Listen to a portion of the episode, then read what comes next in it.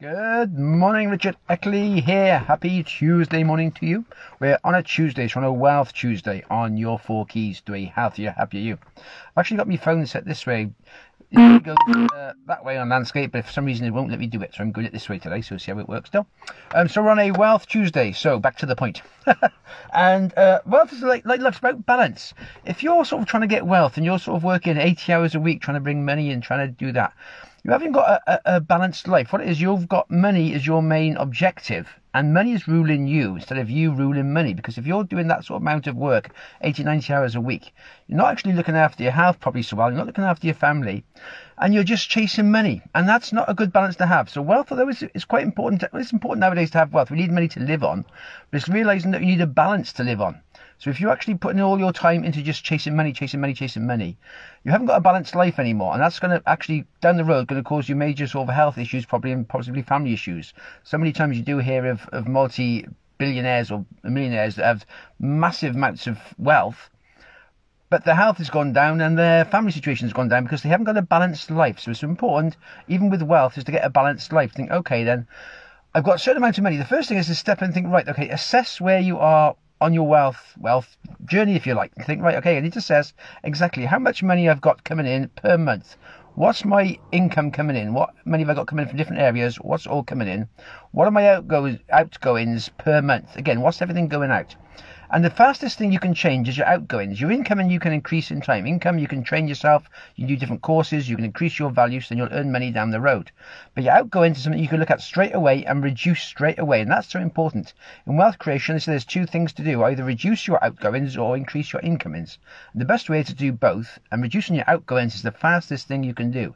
So to actually have a bit of discipline and think, okay then, I need to look through my bank account and see what am I spending and where am I spending it on? Can I cut some of this out? And quite often we do, we set set up like payment plans for things which you no longer use, and it's just this money going out, going out, going out. It's like having a, a leaky hole in a boat, and there's just so much stuff going out, and we're not actually watching it. So the first step is thinking, okay, if I can reduce my outgoings, perhaps then I've got less money going out. I don't have to work so hard to get the money coming in so much. So I haven't got so much going out. So that's the first step, and then to see like, okay, then how is my health looking? Am I doing the exercise? Am I eating well? Am I taking care of myself?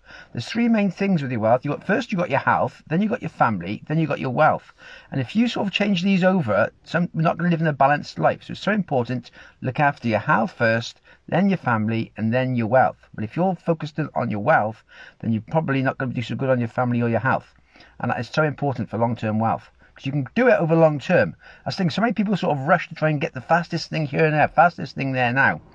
And that doesn't help you long term. Long term wealth is long term wealth. So you're looking after it, looking after your body, looking after your mind, looking after your family, and creating the wealth in the future. But if you're sort of working 80, 100 hours a week trying to get it all now, then you're going to do yourself damage. So it's thinking, okay, then I can see what incomes, see what outgoings I can reduce first of all.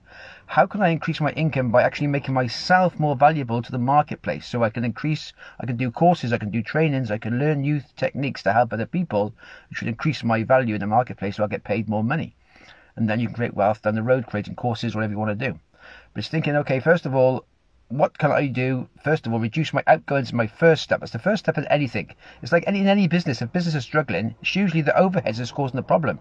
So the first thing to start any business off is see what overheads they've got that they can reduce, then help to increase sales to increase the income. So it's just that the same with your life. It's thinking, okay, then what outgoings can I reduce first of all?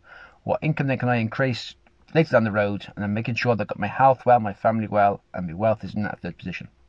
There we are. That's my thought today. Have yourselves a good one. All the best for now.